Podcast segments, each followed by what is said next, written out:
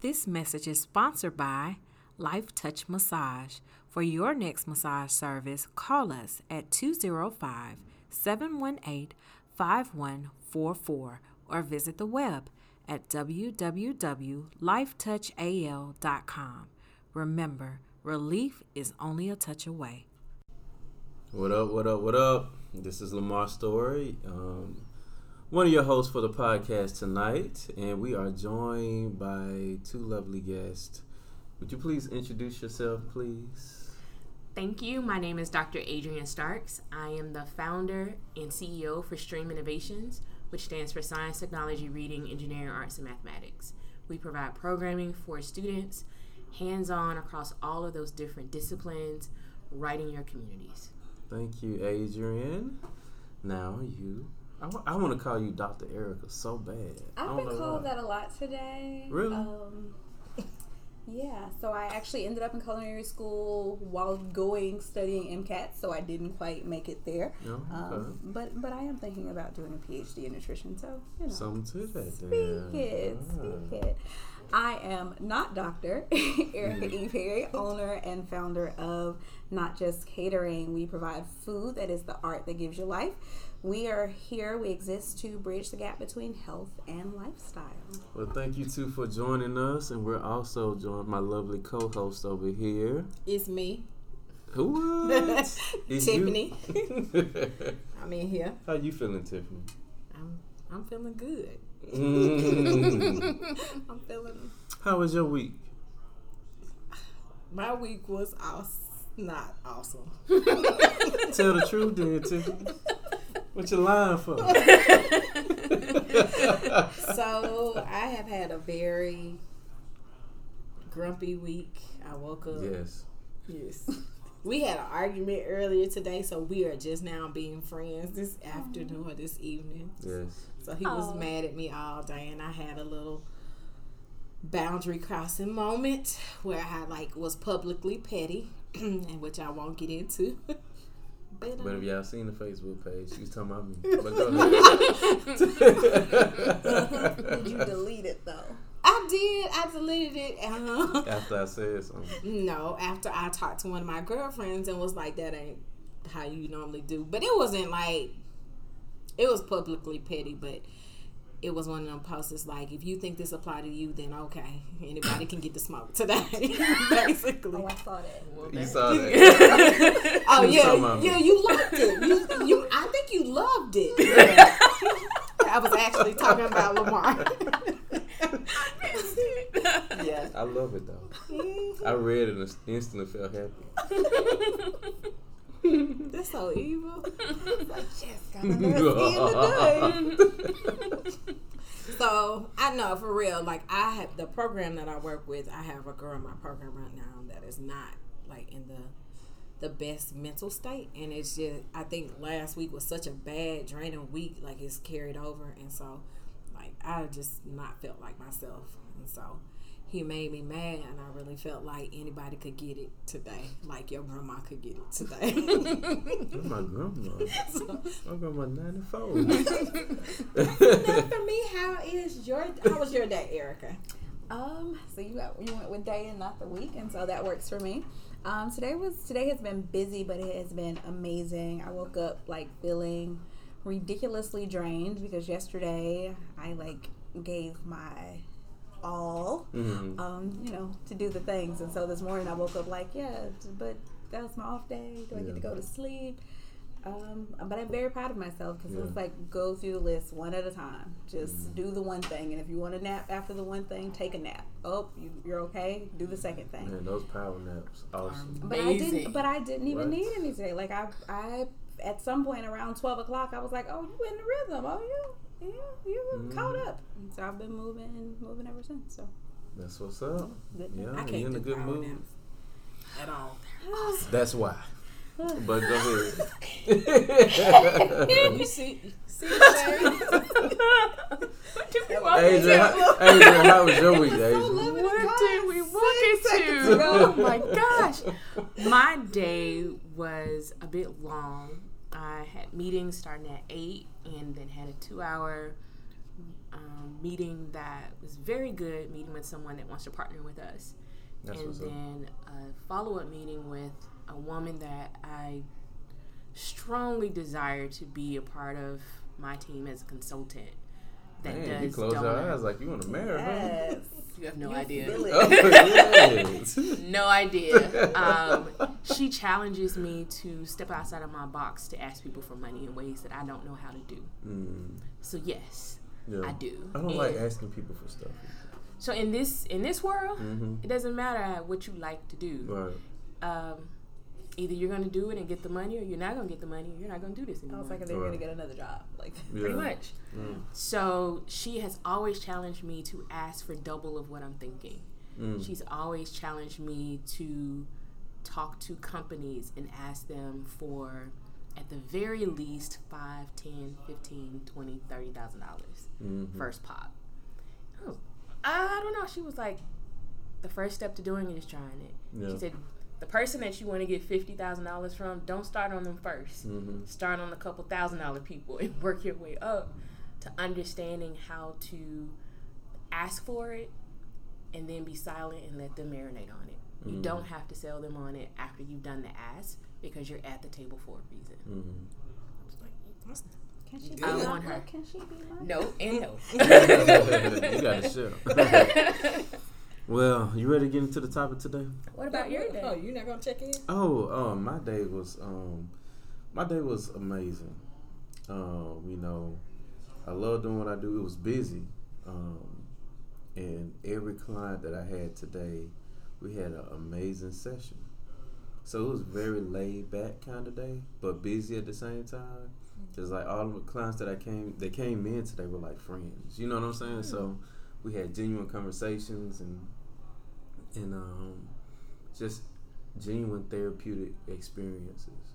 Um, you know, one thing that was kind of a, a stressor is that one of my employees is in the hospital.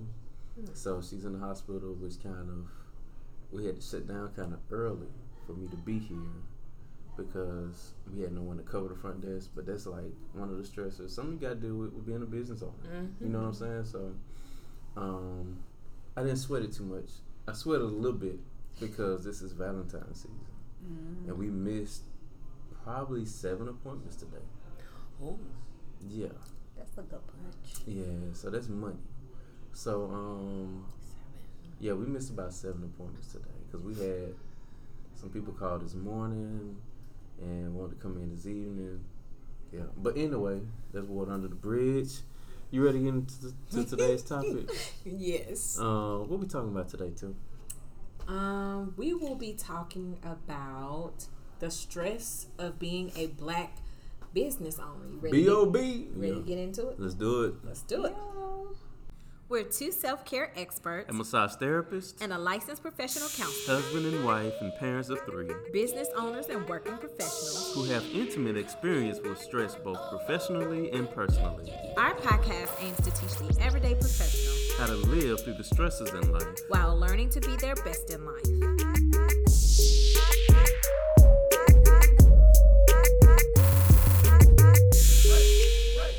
Right, welcome to episode seven. I'm your host, Tiffany Story. And I'm your host, Lamar Story. And today we have some special guests. Um, would you like to introduce yourself again? I am Erica, the chef, owner at Not Just Catering. and Dr. Adrian Starks, Stream Innovations. and today we have invited our special guest. Did you introduce yourself, babe? Yes. Okay. Yeah, them drinks taking effect already. Um, so today we're gonna be talking The about the stress of owning a black-owned business. So the guests we have here today with us, um, um, myself included, we all own a business, and we're all of African or African American descent. And today we want to talk about some of the things that we go through owning a business, right? Um, first of all, I want to start off by asking Erica, why did you start your business? Ooh, it was something fun to do. Yeah. Yeah. Are you the Um, first business owner in your generation? I am. I am not. in my Okay. generation, like it's towards Like my family. yeah, family. Yeah. First generation of business owner. I'm definitely not first generation. I was trying to think in my particular generation, like the Mhm. grandkids, but also no. Okay. Well, good. So you had an example of of entrepreneurship in your family. It exists. Is that what sparked your interest? No, it, it wasn't really an intention to start my own business. I just do food, and so outside of the restaurant, I do food for people. I actually ended up back in Birmingham to take a little break. I was moving to New York. I had been away from home for years. Like I'll spend a couple months and a little bit closer to home, and started cooking for people while I was here, just out of boredom. Really, mm-hmm. it's like you're home, you got to do something with your life. So it started off like a hobby. Yeah. Yeah. well the business part of it started. I mean, I was already cooking and degreed and doing all that jazz. But I was at the house bored. And I was like, "Hey, can I come to your house and cook? You want to invite some people? Yeah. Tell them pay me five dollars a person, and we'll make something happen." Mm, I wish I was there when that And Look, we've had not just catering, and it is the bomb the bum. for I- real. For I real. thought you would say that I've actually been reconnecting with that piece um, the last couple of days. So I'm trying to figure out a structure to actually do that. So I'll definitely add you to the list. Okay. I'm a- probably gonna be like. Let me call you when my uh, kitchen renovation is finished. I'm, we I'm on the side where the stove that. is, and when that side is finished, we'll be ready for you. All right. Adrian, why did you start your business? I started a nonprofit because I'm originally from Fairfield, Alabama. Was not a fan of how the city was taking a negative turn and wanted to figure out how to give back. Mm-hmm. My initial thought was to start this nonprofit and move back to Maryland because that's where I had been living for about a decade and some change as a scientist. Mm-hmm. So this is not the job that I signed up for when I went to school. so the the idea was to start the nonprofit, move back, and run it from afar. Mm-hmm. And that didn't happen because it's very difficult to run a business from afar, let alone a nonprofit that is built upon building relationships with people, And let alone a startup nonprofit. let alone a startup Yeah. nonprofit. Yeah. So that's one of the reasons that I did it because I felt like that was my way of giving back. Mm-hmm. And I didn't want to run for office. I didn't want to do some of the other things that you could do to give back to a community. I wanted to give back in ways that I knew would be impactful because when I was a kid, I did summer programs at the University of Alabama, Birmingham, and knew that it was a vehicle for me to be able to see what my passion, to feel what my passion was. And that's getting those first moments to say, oh, I like this. Mm-hmm. This is cool. Yeah. And at that point, you're somewhat self propelled to continue to find that. Yeah. And once you do that, which is why I did multiple summer programs um, in high school, in college, um, and out of state and in state. So I know that it's a vehicle to be able to take you to the places that you want to go based upon whatever your passion is. And for me, it was science. Cool. It reminded me of like a commercial for Reading Rainbow or something. you know, like how they say books or an avenue to take you where you want to go. That's what science did for you. Mm-hmm. That's what's up. That's cool. Um, I, for me, um, why I started, it was kind of a, a passion. So I became a massage therapist. It's almost relatable to Erica's story. So I became a massage therapist, and then uh, you know I was Why working did for you a become company. a massage therapist? I have no idea. I promise you, I, I tell don't. you, we was talking on the phone. I was still in college, and Lamar said his auntie and them always said he did a good job massaging their shoulders. He said, "I think I'm gonna go to massage therapy school." I thought it was a conversation, and the next day he called. He was like, "Yeah, I got enrolled in massage therapy school." I was like, "Hold on, wait." I just thought this was like regular dialogue. it, our cover it really is the same. So I'm finishing up a biology degree, studying for MCAT, getting ready to go away, and I was like, I think I'm gonna go to culinary art school. And they're like, for what? I was like, I don't know, something to do. Like it's my last summer of freedom. And Mm, then that happened. here we Yeah, are. exactly. So here I am. You, You know. know, do you so- remember that conversation? Yeah, I remember that conversation, Okay. and um, and now what's funny is that my the same aunt that I used to massage then works for me now. so it's funny, but anyway, um, so I was working for another company, but I, my clients just always like, "Man, this is so good. Where else do you work?" So they kept, I kept getting it over and over again. You should start your own business. You should, and you know, at the time I wasn't thinking like that. You know, I was like, look, I'm satisfied working where I am. I make good money, and you know I'm good. And people was like, "Well, why don't you just come do this massage party for me on the side?" And I was like, "All right," and I did that. I was like, "Dang, I just made how long it take me to make this in one night?" You know, working at the place I was working. I was like, okay, so let me just start doing more of those. So I started doing start doing more of those and I was like, okay, this could be like a business on the side. Then it just ran from there. So now, you know, of course, on Life Touch Massage downtown, seven massage therapists, and that's what we are now. I don't. I'm I'm a co-business owner. I'm riding his coattail. so tonight, though, we want to talk about some of the stressors that we face owning a black business. Um, most of our most of us are kind of in our infancy stages in our businesses. Would you agree with that? Yeah, yes. Um, so we may have doing, been doing it a few years, but uh, we're still sort of kind of at the beginning stages of our businesses, and keep going. so one of the realities that um, I want to talk about, some of the realities we face when we're um, running our business, starting our business, uh, some of the hardships that we believe we may have faced. I remember um, we were seeking investors uh, for a space that we were looking for. And uh, one of the investors actually wanted, they were black, but they actually wanted us to hide the race of who actually own the business and to actually put white faces as the front of the business. Straight um, up. Yeah. Five heartbeats. Yeah, so it was, but you know what? Yes, it was good. a stressor for me. We ended up not going with those investors, but at, and they were family too. But oh, wow. at the same time, it's like how did that feel? That's uh, okay. That's, but you know what? It's understandable actually. It was understandable because how? it's like in order to survive, we're in Birmingham, Alabama. Okay. And if you were to give ask me for an example of of a successful black business in Birmingham, Alabama, I could not have given you one at that time. Can you name one? Is that because you don't know them, or is that most because likely because they I didn't know them or they weren't publicized?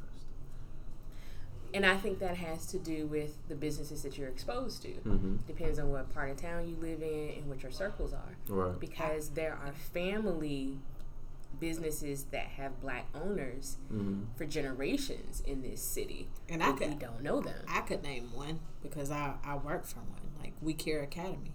Yeah, you know she. I mean, she had several daycares, and I was exposed to her, but I was exposed to her because she had a connection to a alum from our college. Mm-hmm. And when I was looking for an internship in undergrad, there was a phone call. But name another one. Um, I think it's easier to name attorneys. Etheridge it's brothers. easier to definitely Etheridge brothers yeah. for sure. And That's I went to school. One. I went to school with some of them. I mean, Hill and Waters is we're just celebrating our sweet sixteen. That's yeah. sixteen years of nominal growth year mm-hmm. year on year. Mm-hmm.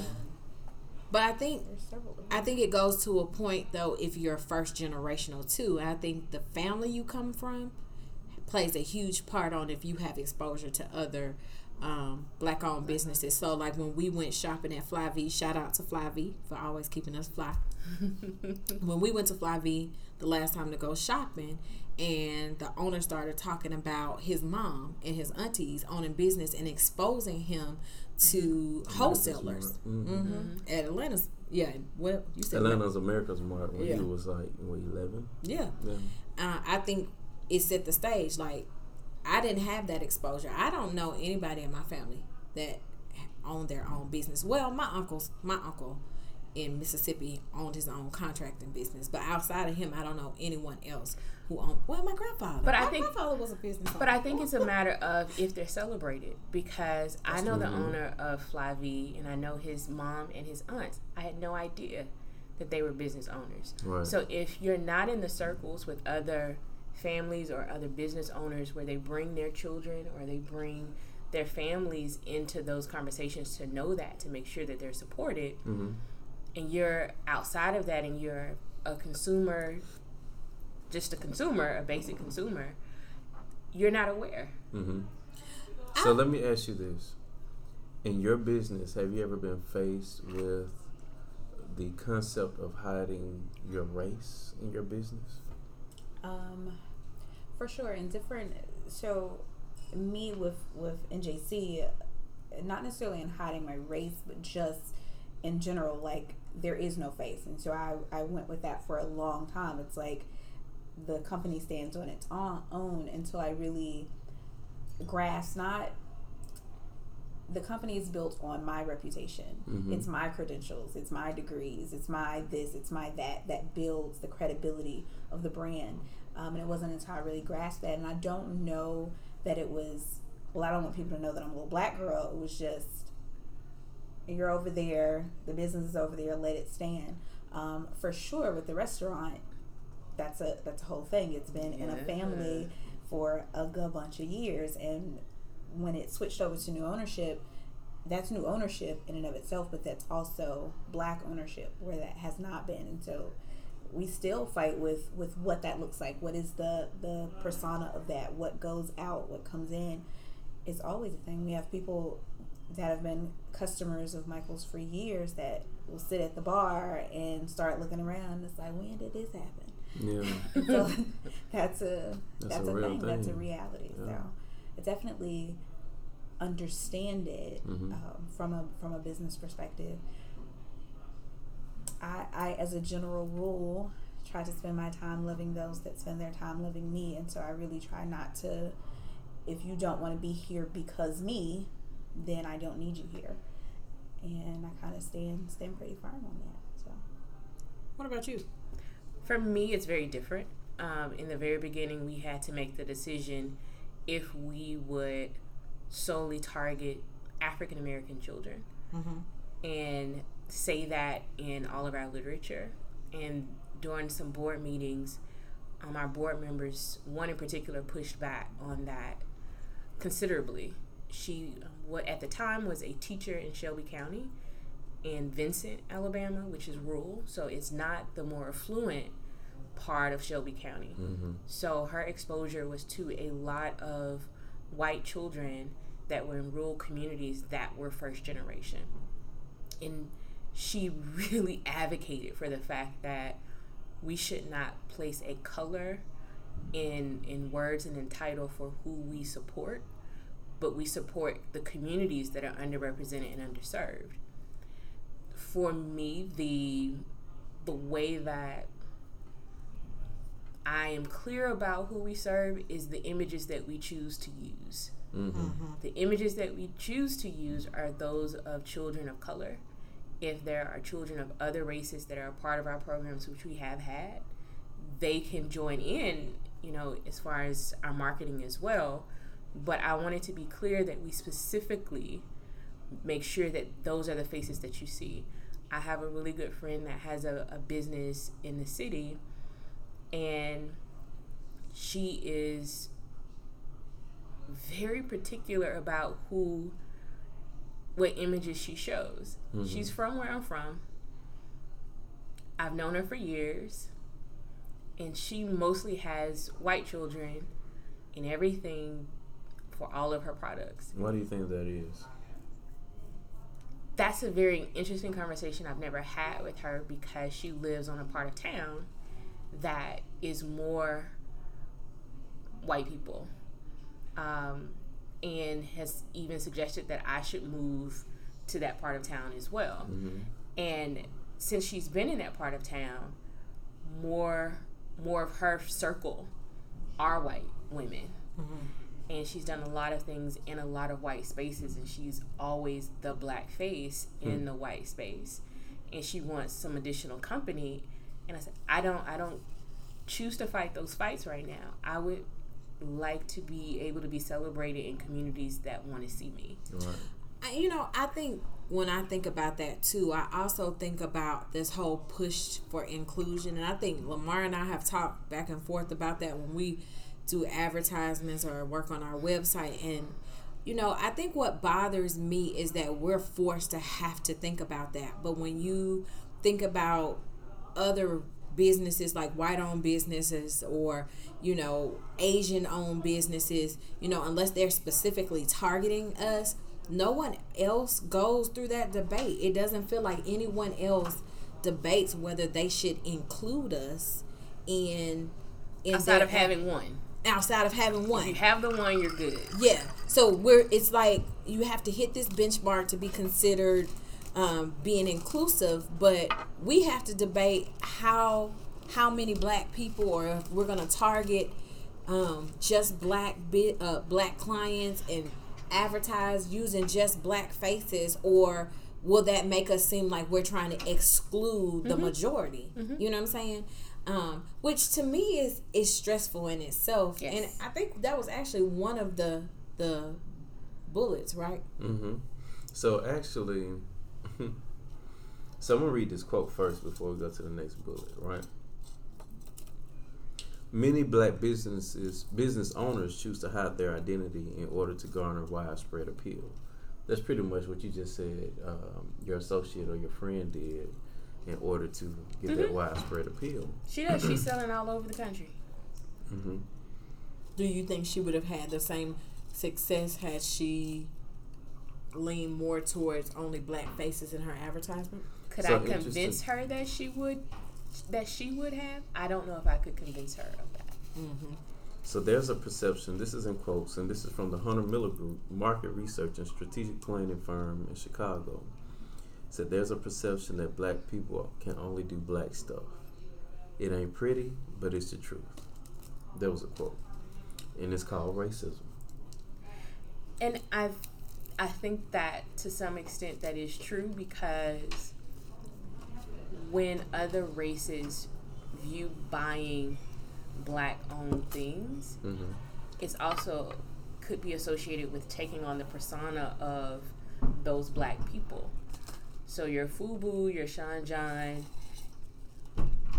outside of it just being quality clothing, you kind of take on the persona of, well, I have to be, or I, I am associated with that group of people. Whereas if you buy Gap Tommy Hilfiger or Tommy Polo. Hilfiger or J. Crew, there's still a stereotype.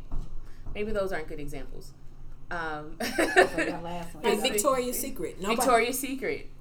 That that was a good one. Yeah. No one associates with Victoria's Secret that I'm buying this to take on the persona of being a white woman. Right. It's I'm taking on this persona to be Sex. sexy and sensual. That's it. Mm.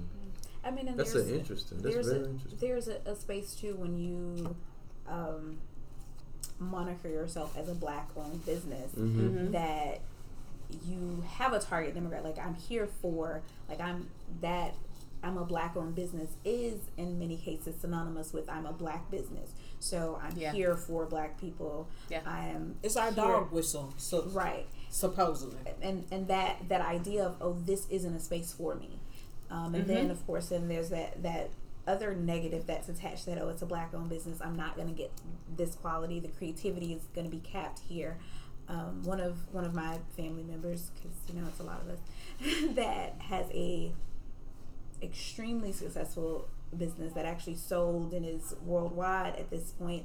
one of the huge hurdles before they cross that barrier was when people would come to the table and they see these two black men at the table it was because they did at graphics and graphics within the journalist journalism community it was like oh well we don't want it to be branded as like an urban we're not branding as urban. urban. we're not it's like well That's not like no like these said. degrees Like I'm not limited to that. right like Yeah. these, These degrees that don't say make us urban. like, we're, I got an we're urban graph- marketing. we're graphic designers right Yeah. So with also with you being black, does that mean that you're automatically having a degree in urban design or urban anything insert your business afterwards.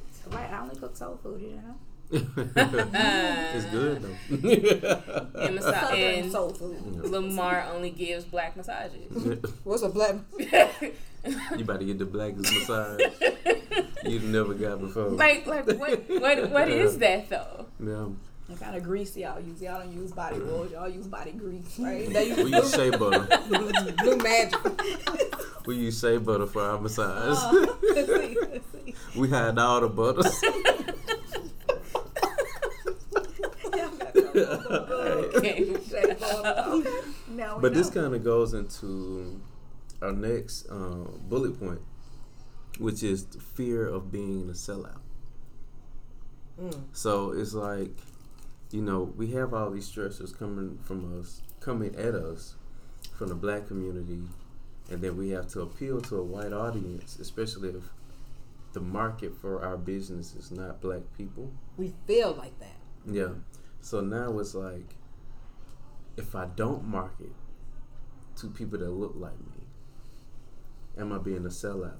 I think your your bullet point should start with a business owner's idea of what a sellout is Mm-hmm. because some business owners their objective may have been to always be a part of the market with majority Mm-hmm. and just along the way they happen to be black.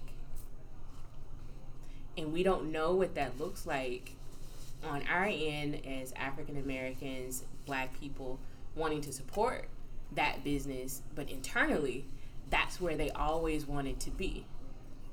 So the fear that we perceive that they have is not really a true fear. Mm-hmm. That's always where they want it to be because that's mm-hmm. where they are. Yeah. and you know connecting to your question of the fear of selling out i think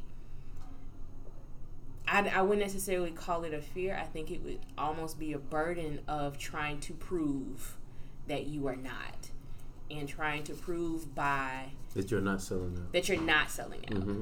and the stress of trying to prove that to people that may or may not be buying your products or Anyway, services yeah. that's the crazy part.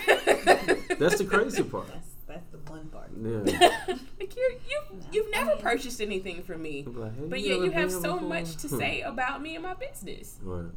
even the the idea like so on the the food side of it of course Mhm. i i approach food from very distinct spaces right one is flavors and creativity which means You can appeal to different if, if, cultures. it, if it exists in my head mm-hmm. it doesn't matter if it existed anywhere in the world i'm going to try to figure out how i can put this together and then of course there is health health and health health and wellness and so there's a certain brand of food that comes in and everywhere that i can intersecting those but of course there are those spaces where it's like oh you cook white people food well white people ain't never had this food either like i cook Mhm. food that no one's ever eaten before so it can be your food if you want it to be Right. and that kind of finding those spaces and so the interesting thing is when people of color are that are in spaces that are not introduced to different things when it's something i've never heard of Mm-hmm. then it must be white people's food Yeah. like yeah. and then that must be what it is mm-hmm. Not oh you created something new with these flavors that i enjoy. No it's mm-hmm. something new within flavors that i enjoy. It must not be for me. And so overcoming that for me is a thing. Like my a part of our mission is bringing people outside of the box one step at a mm-hmm. time. And so a huge part of that is what is your favorite food? Why is that your favorite food? What are the flavors and the textures that exist in that? Let me figure out another way that i can create that I know you're going to like it because these are the flavors and textures that you enjoy and appreciate. I'm going to present it a little bit differently for you. So like when I had those grits, and I'm calling them grits, but it was something different. And I had the salsa that you made, to go, and I put them on my grits. Mm-hmm. And people was looking like, "You put that on the grits?" and I was telling them, like when I had my Christmas party, and I, you know, I Uh-huh. hired you to do the food. Thank you. I said, "Look, y'all got to put this sauce on these grits." they was like, "No." I was like, "I promise you." It and was grits so within good. the black community is a whole thing. So the whole salt or sugar is a real thing, and then you throw in in salsa, like mm, Yeah. people pulling black So cards my all the time. even even that sitting sitting that on the table and like on a menu and calling it pico pico de gallo versus calling it salsa like there's a whole other like oh pi- pico what I don't want it but you were just eating it on your chips yesterday Yeah. yeah. it's a thing right um the the Ooh, technical difference in that is is one is pureed and one isn't right it's Mhm. a very basic elementary difference Like yeah. I did not know that. So pico is just salsa with before it's like puree. basically Girl, my mind is blown. Lessons, lessons. I did not know that. I'm sorry. no So- no worries and then I would talk about my business in this in this realm, right? So you talk about fear of being a sellout. So, of course, I'm black and I own a business, but all of my employees are black, right? What's interesting, yeah. So what's what's interesting to me is that when people see that, they like, oh, this is a black business, like. Mm. So I'm wondering what would happen if I hire someone white or mm-hmm. someone other than black. So and keep the then ratios and then it's this. So sometimes you'll get flack from your own community. Like, you know, you, you should probably hire somebody other than black people. But what's crazy about that is there are so many businesses that are local. You go to Mountain Brook, you go to Vestavia, like the all local white. pharmacies, the family owned pharmacies, the family owned stores. They're all white. There's no such And thing as a white problem. owned business. There's no such thing as a white owned. Thank you. There's no such thing as a white owned business. It's just it's just a business. Ding ding. Yeah. Message. But when they see me and my staff, it's like, oh, this is a black owned business. I'm proud of it. I mean, you know, there's nothing wrong with that. But at the same time. But it, time, it kind of cuts two ways. And the other way is people that are looking for you because you are a man of color, a black man, African American man that has this business and they want to make sure that they support you. hmm So it, it But cuts. it's most of the time it's only black people searching that out. True. We we're the only people searching for people that look like us. People of color are the only people that are searching that out. Because Hispanic People people, color, are yes. searching I- that out. Are searching. Indian people are definitely searching that out. Yeah. But if you're if you're White people are searching it out too. yeah, well, Okay. Yes. They are. yes, They That's are. thing. They're Yeah. searching for different That's reasons often. yeah. So that that kind of goes into one of the topics too, because social media has made it so easy to see who's behind the scenes of these businesses. Like back in the day, it was kind of harder. I mean, easier to hide the face of the business. Mm-hmm. Like, so you could have a black owned. Am I saying this right? A black owned a mm-hmm. person that's black that owns a business. I'm just saying because you know, um, but they could be like behind the scenes, and people would never know who owns who really owns that business. A black business. But through out there. social media now, you're gonna see the face. You're gonna see the behind the scenes. You're gonna see all of those things. People So are looking for that. yeah, that's like the first thing they look at. seeking now. that out. I, I think it's interesting. There are different organizations that, from the nonprofit world, we, we get a gamut of different things. So you can have a owner of an organ, uh, executive director of an organization that is white or does not identify as being a person of color. That's a whole other thing. But their deputy or their number two is black, and that's the face you always see solely in black communities. Mm. Yeah, So it's very strategic. very strategic. Yeah. I'm not always mad at that. Mm-hmm. Not always.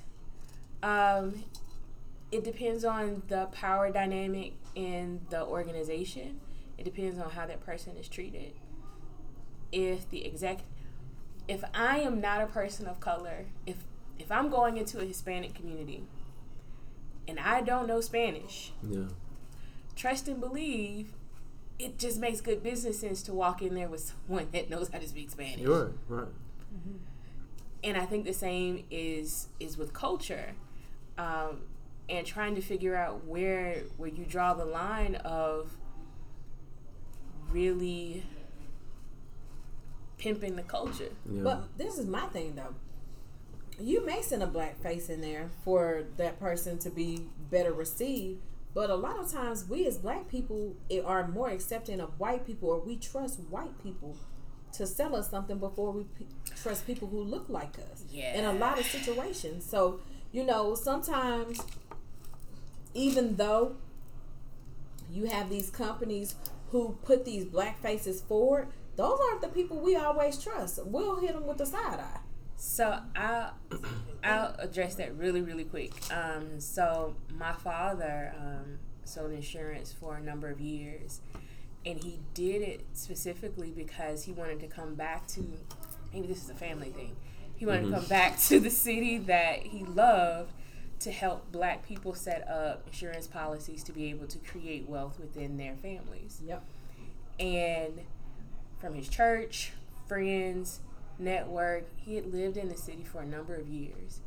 He was very discouraged at how many people would not purchase policies from him, but would purchase policies from his white counterparts within his company from his community.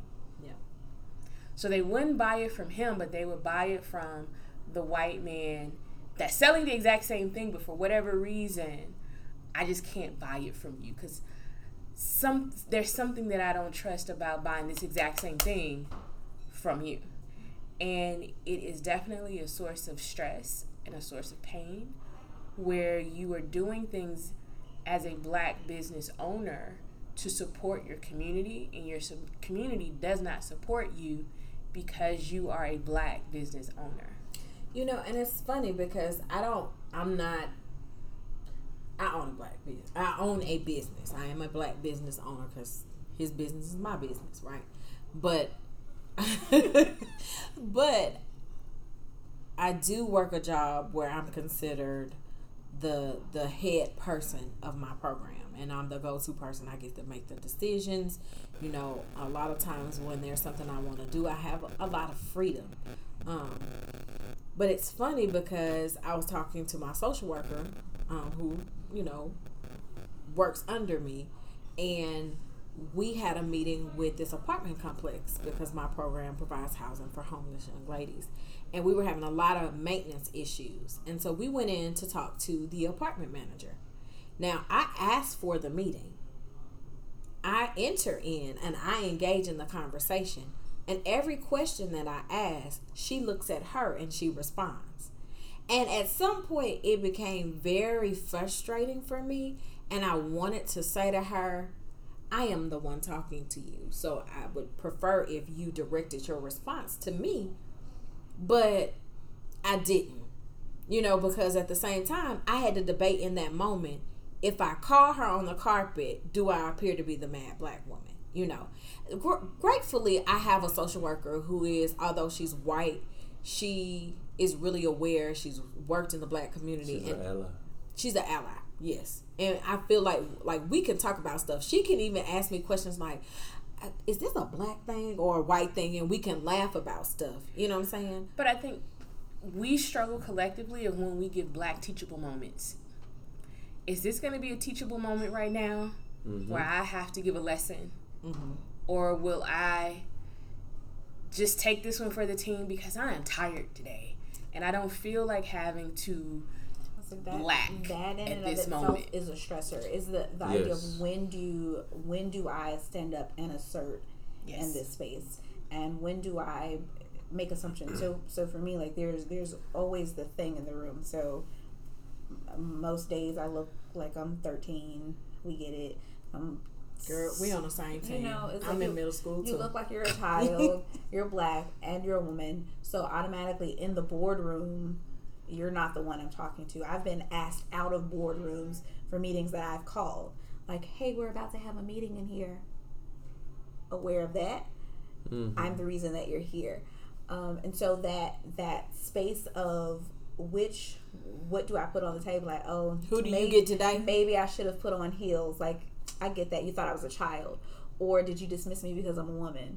Or did you dismiss me because I'm a black woman? or did you just dismiss me because I'm not a familiar face and you mm. thought you knew everyone's in the building? And so that constant thing of how do I show up because I don't I don't want to show up as the angry black woman. And it's like, oh well, no, I just thought that that these people were at the meeting and I didn't know you. And then it's a whole other thing. And so if you miss those teachable moments, if you miss the mark on on those moments, there's a whole other. I missed the mark layer. that day, but I trust and believe the real Tiffany showed up a, a few weeks later. So But I, I think it's interesting because you have to now come up with different tricks to figure out how to assert yourself and test the water. Right. And is it a, a moment where you're testing the water to see if it is truly that they didn't know your face and it wasn't because of all the different categories that you can check? Um, or is it because they are just personally ignorant? And if you don't check them, this will continue to happen. And then it becomes a thing of at what moment do I check you because you're being disrespectful. Yeah. This is not a thing of, you know, oh, look at the little black girl or anything of that nature. Mm. I'm a black business owner. yeah, And there's a level of respect that I should have in that space that you would give anyone else Wow. that was a business owner, period. period. So I'm due that just as anyone else that's sitting around this table. So, do you believe that's why right now African American women are the leading black business owners in the United States? Why? Right. You said why? Yeah, why? You said She, What- she's trying to understand What's your the, what's the reason? Okay. Yeah. uh, I was about to get to something. but Heat it. Let's go. but they're struggling. So that's where I was going. Okay. So you brought up the whole thing. You brought up the thing about not being respected in, in the boardrooms. Um, they're the leading black business owners in the U.S., but they're struggling business owners. Do you believe that that's why? According Like, to statistics, according to the statistics that we have. Many black women are the leading professors, academics, and scientists Right. as far as people of color. Will not say, nope, nope, correct me, as far as domestically trained people, not first generation, because that's another race. Um, my other hat as in academia, this is the exact same thing that I see there, where I've been a part of fellowships and we've we're having these same conversations mm-hmm. where I'm getting ready.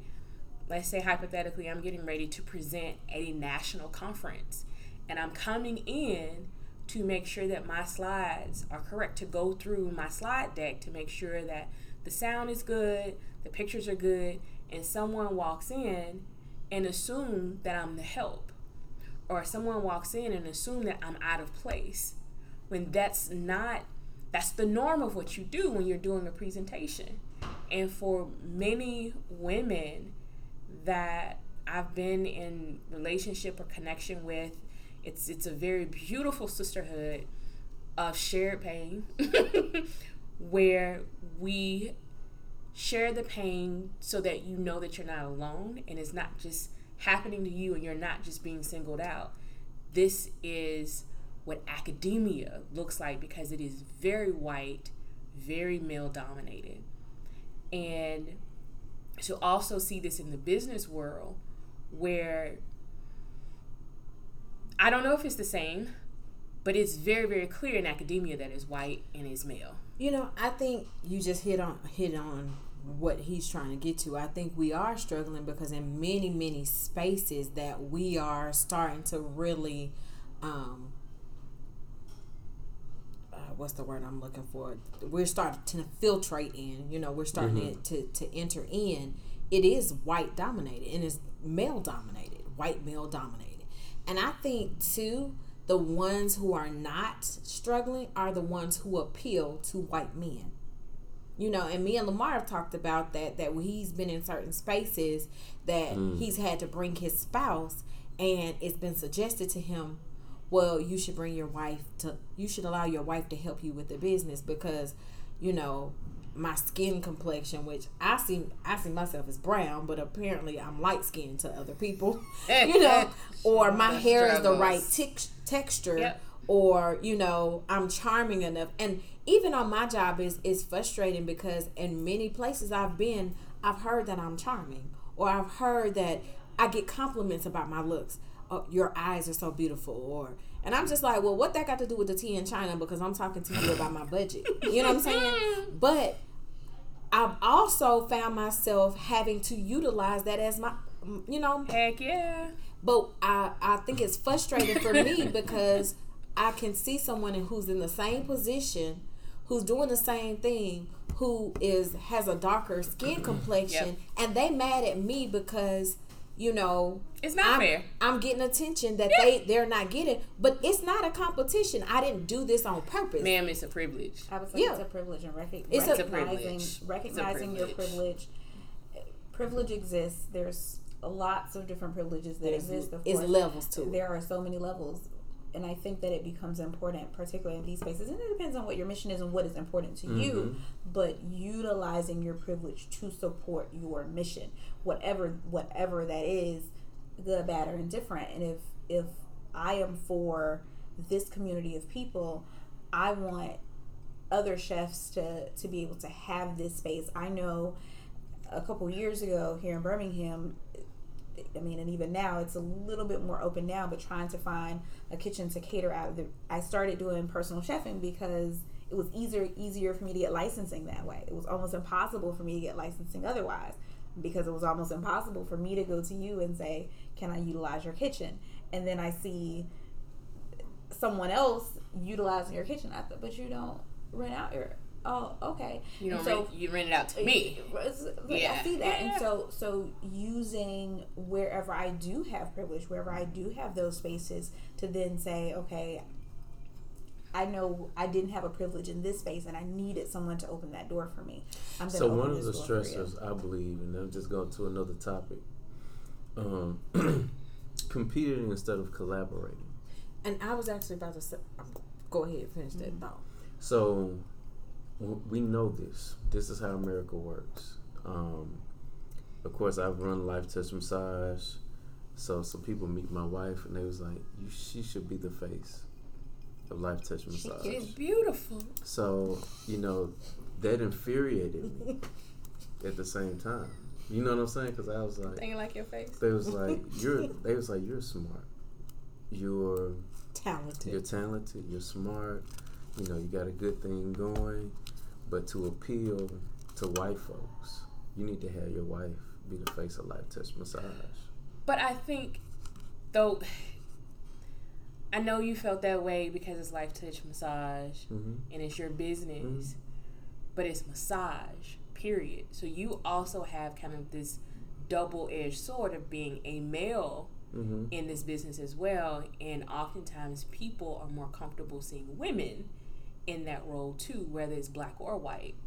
And then in addition to that, you're being a black male that's not this little slender petite dude um, that many men are intimidated. And they're like, no, I don't care how good he is. And because he is good, you're not going. Yeah. And what's interesting about our profession, there's more women during doing massage in the profession than there are men in general. But the men um, are the ones that stand out. So if you look at any of the the people that are the when you think about massage therapists and you think about the people that stand out, that have these big classes and all the big the scholars, they're all male. They're not black male, but they're white men. Why why is that that's a disparity within itself?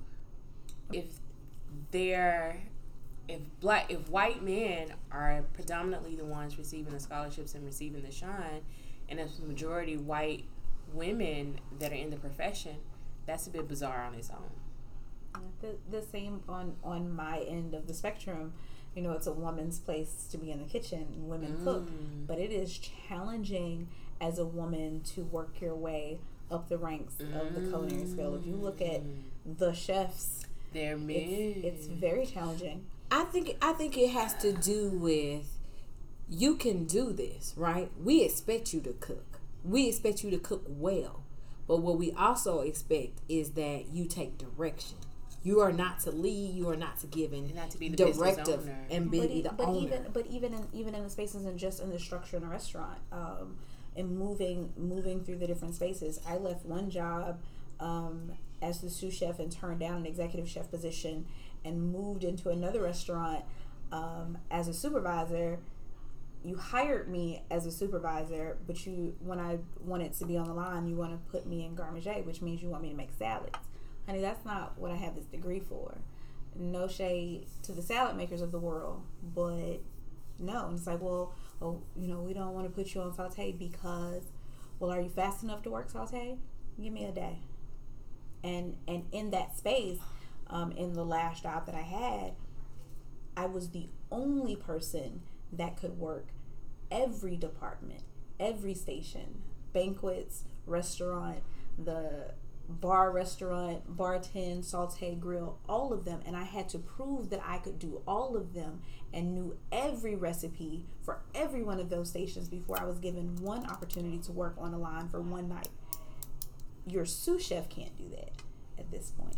Um, and so that burden of I'm good enough Proof. and working twice as hard to prove. twice, that eight times. So as that goes into our next bullet point, which is meeting unrealistic Better expectations. keep us on task. Yes. So as far Be as at the table. at black businesses, we have to meet unrealistic expectations all the time. We have to be better, and this is what I tell my children: you have to be better than the rest.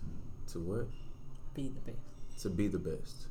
So, this is what I tell my kids at home. Like they have to recite that. Yeah, you have to be better than the rest to be the best, and and it's what's what really what really bothers me is that other black people that come to your black business expect your business to be subpar.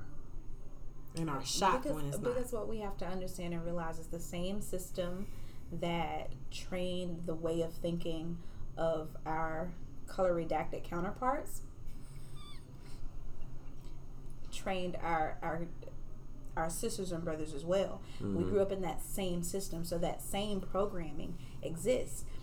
It's always the others, though. It's like, well, my friends are good, but it's I've heard this narrative my entire life, so clearly everyone outside of my circle must be this. Oh yeah. It's the same. It's the same narrative. But what bothers me though, this is what bothers me. I What can bothers you? I can be at a I can be at a job, right? Mm. And I'm dressed to the T. I'm dressed in what I think is corporate business or what business wear. But then you have somebody that's coming in applying for the same position who is white and they got on flip flops, khakis, and a and a, just a regular polo shirt, if that. And in their mind, it is nothing wrong with their attire. But the person that's assessing me is assessing me from head to toe to look if I'm appropriately dressed for the position. So I don't think we should ever forget that although business is not personal, it's definitely about relationships and who you know. But So the- that's it. so Even the- people that so- don't know somebody. So the you don't know who people know, especially in this super super small city. Um, if someone is able to come in with flip flops, or if someone is able to come in dressed to the nine, it would behoove you to know someone in the company that you are applying for. No, Period. I'm gonna give you an example. and- I was the hiring person at my last job. I brought someone who was white to interview, and she came in. It was embarrassing for me the way that she came to the interview. I was like, "Why do you have that on?" You know. And what was funny though was that she felt comfortable enough to dress that way. Now, in this particular situation, there was an older white lady who said, Why does she have that on? Which shocked me. But in her mind, she had gotten other jobs because I asked her, Why did you feel comfortable? But I think as well, she does not represent all white people. No, but I've seen that situation happen multiple And times. even if it happened 10 times, she doesn't represent all white people in that space. And I think it is our responsibility, especially as business owners, to set the tone and executives to set the tone so that she received a life lesson that day that this mm-hmm. was not acceptable. That's true. All right, so Erica has to step out. We'll see you later, Erica. Bye, Thank you Erica. for joining us. We Be sure make sure to appreciate check your us presence. out at www.notjustcatering.com because you know all things food, art, life. We're magic. Nice plug. Peace. I think I think it's hard connecting going back to what you were saying, Tiffany. It's hard because a lot of things are who you know. It's not even the degrees that you have. I agree with that. Even when you have the degrees and someone else doesn't have the degrees, it's also who they know. So trying to figure out what is your point of leverage so that you can be able to get the job or do Oh, well in the job Can I take as well as being able to move up in the job. So all of those are some very interesting games that you have to learn to master and play. And if you don't want to play the game and you only think that you just need to do good work, Mm-hmm. you are fooling yourself because that's not the business. I agree with you. I really agree with you. All right, I think this is, has been a very um, interesting conversation. Um, we could probably do a part two of this. We can. yeah, we we may. But um, I think that you know, being a black business um, Owner. owner, thank you. He overthinking it. yeah, it comes. Adrian keeping me right over there. But being a black business owner, we f- we face stressors from all sides, from our own people and from people outside of our culture, in order for us to get things um, done. Um, one thing we didn't talk about tonight was one of the the the major thing that most black business owners uh, stress about is financing their business. It's so um. I think it's like over eighty five percent of black business owners have to use their own money. I was reading a a article from um, Black Enterprise that stated that they took two people. One guy was a, a black guy. Um, he got denied three or four times. His credit score was like a 720. They took a white guy that had a lesser uh, uh, lesser credit score, and he walked out of the bank with a million dollar line of credit. And when I read that, I was like, wow. And personally, uh, one of my clients graduated school. Now she's a doctor. Upon graduation, never had a business. Went to the bank and got a bit a loan for five hundred thousand dollars. And I was like, is it really that easy? Like for real, like, cause even at some point in your head, you be like, okay, this is 2019. Are you still telling me that just cause I'm black, I don't get finance for my business? This whole conversation is stressful. Because you are trying to be a psychic. You are also trying to compare yourself to other people and not knowing everything they said at the table and other people that may be supporting them that you have no idea about or who they know and what connections they have. And I don't even think it's about that. But but what I'm saying is we don't know. We have no idea. now no in the study, we do know. yeah, so this in the was a study- controlled study. This was a study that was like they took two people on purpose. This was a purposeful study. And you telling me this guy, one black guy got denied by four different banks. And this other white guy went in and came It's- out with a million But let me say this: I. I participated in a class when I was in college, and it was a short week. At Berea, you had uh, what we call four one four format. So you did a semester. There was a month of short term, and then another semester. And this particular class that I participated in, we followed a study where there were two. Uh, two people, a white person and a black person, that was dressed the exact same way, that was given the exact same credit score and everything. They had no connections to the people, and they were gone. They went in to to get finance for a car, and the black person was denied every time, and the white person was granted finance. But So we I, know I, these I is don't. I don't want you to Yeah. make the assumption that I don't think racism is real. right. Uh, that's well, not what I'm saying. no, At I all, understand period. exactly what But you're uh, saying. what I'm saying is the stress of all this going through our heads with knowing those statistics, wondering if I'm one of those people in that particular situation, or is it something else that maybe I need to get my business health um, to be a bit more appropriate to ask for certain things? Or is it because the person that I'm dealing with is very racist? And the the last part is as a black business is what your support looks like from your network and your family and your community, which is very different than more affluent communities. And that could be black or white.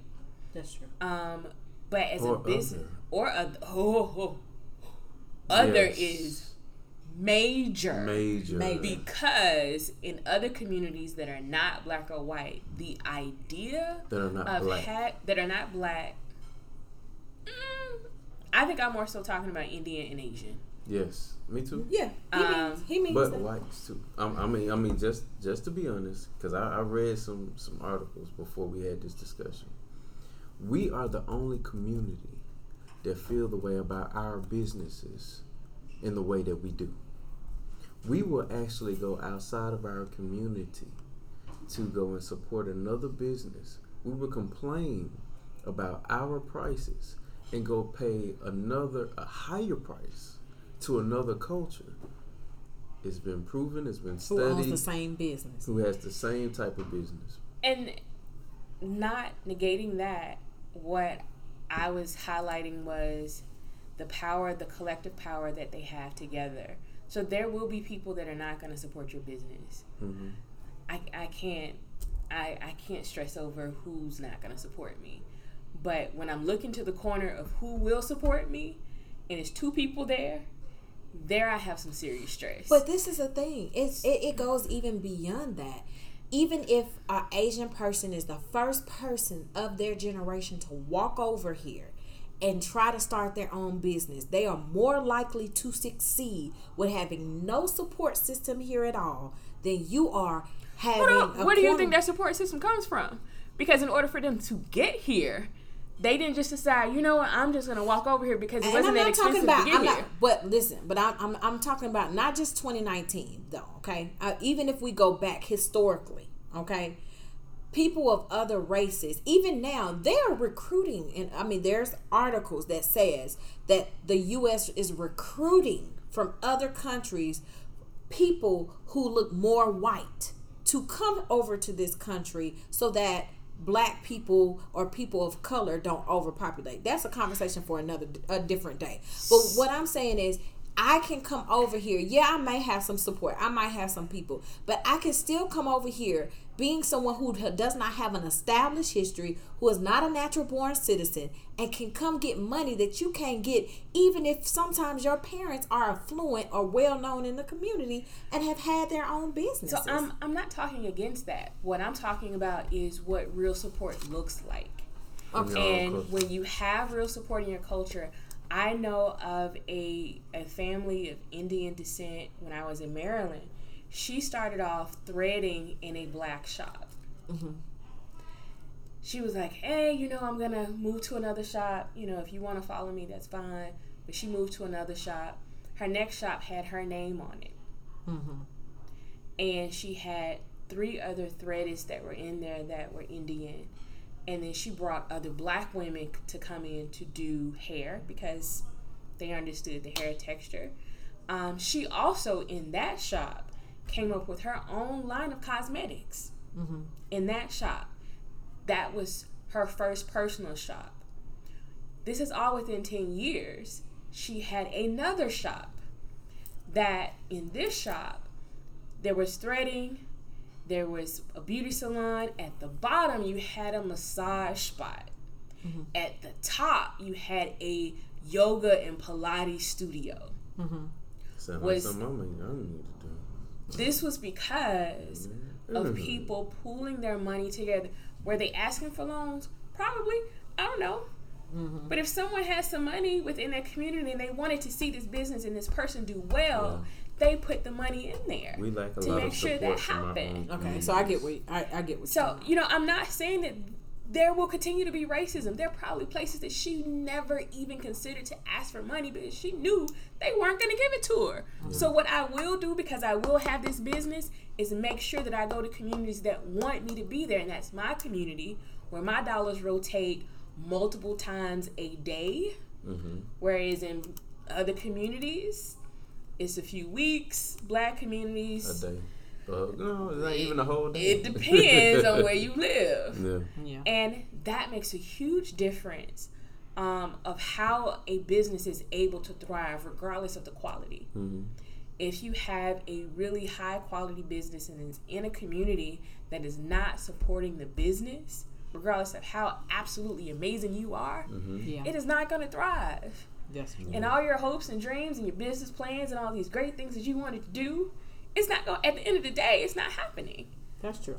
And that's a huge stressor Mm-hmm. because you've done everything that you were supposed to do to be successful and it didn't happen. Yeah. So, I guess my, one of my questions would be, as as a, a black business owner, um, what do you think is one of the greatest stressors for you personally owning a business and being black? And I, and maybe even answer to being a black woman. That's a whole nother conversation. Um, one, I, when I first came back, one of my biggest stressors that I allowed to get under my skin were older people calling me little girl Mm. with a PhD, with That's my own Dr. business. Little Girl to you, sir. So and she, you know, Little Girl. hey little girl, how you doing? Look, look, That's Dr. Little Girl. come, come, come in. So I had to figure out when I would fight that battle. Mm-hmm. And I think that that's a huge thing in the South. I mean, I'm just be honest. I'm not originally from the South, and it, it was a culture difference, but I think that's a, a big thing in the South. So here personally, I struggle with when to wear the doctor hat and when not to wear the doctor hat. Mm-hmm. There are times that I will wear it because I feel like, yeah, you need to feel this. Mm-hmm. And there are other, t- other times that I don't wear it because I don't want it to feel as if I'm not approachable. Yeah. And there's this really weird time where people find out that I have it and they're like, why are you not using it? If I had it, I'd always use. I was like, eh, it just depends Yeah. because people treat you differently. Yeah.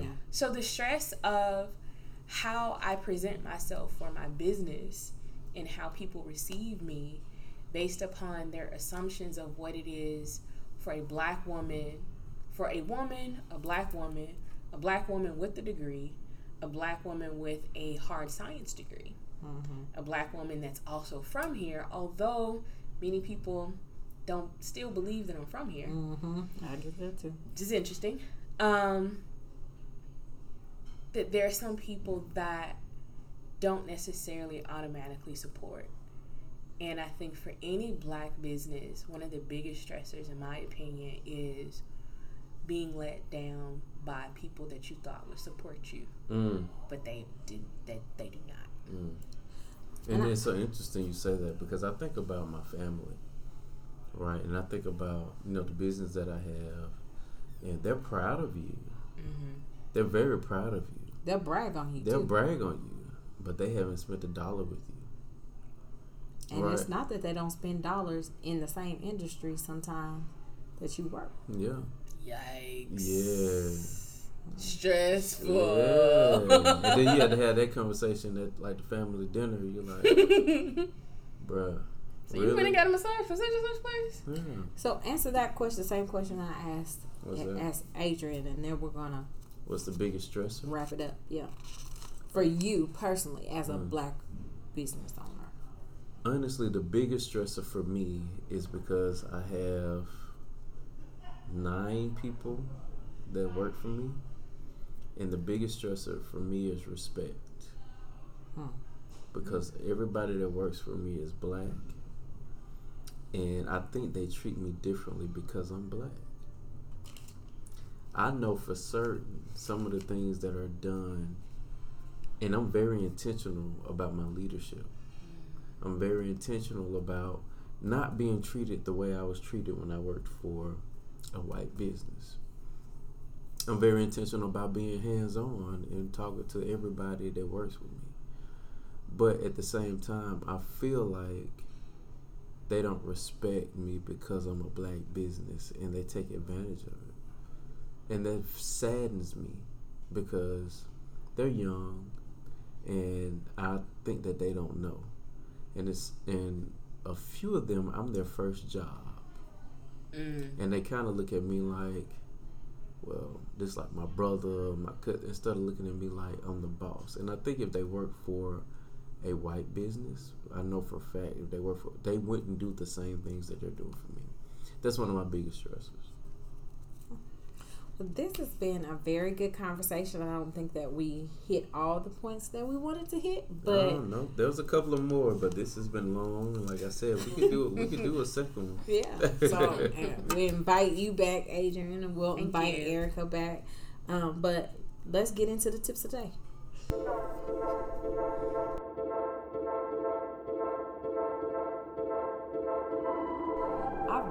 tips of the day. So my tips of the day are going to be raw off the cuff. Uh, So I'm going to uh, address this question to Adrian and Lamar. Um, so, as a black business owner, what advice would you give someone who is contemplating um, launching their own business, just jumping in and and becoming an entrepreneur? I would strongly suggest that you do your research. As a nonprofit owner, definitely connect with why you're doing it. Passion can lead you so far, but you have to understand that it's a business. And if you don't understand the business of your organization, it will be more of a headache than a help to the community. Okay. What about you, Mott? I would definitely say if you don't have business courses, because a lot of people in our community have great business ideas with no business expertise. Better speak on it. Um, find low. You don't have to actually go to school to major in business You to, don't. to be a business owner.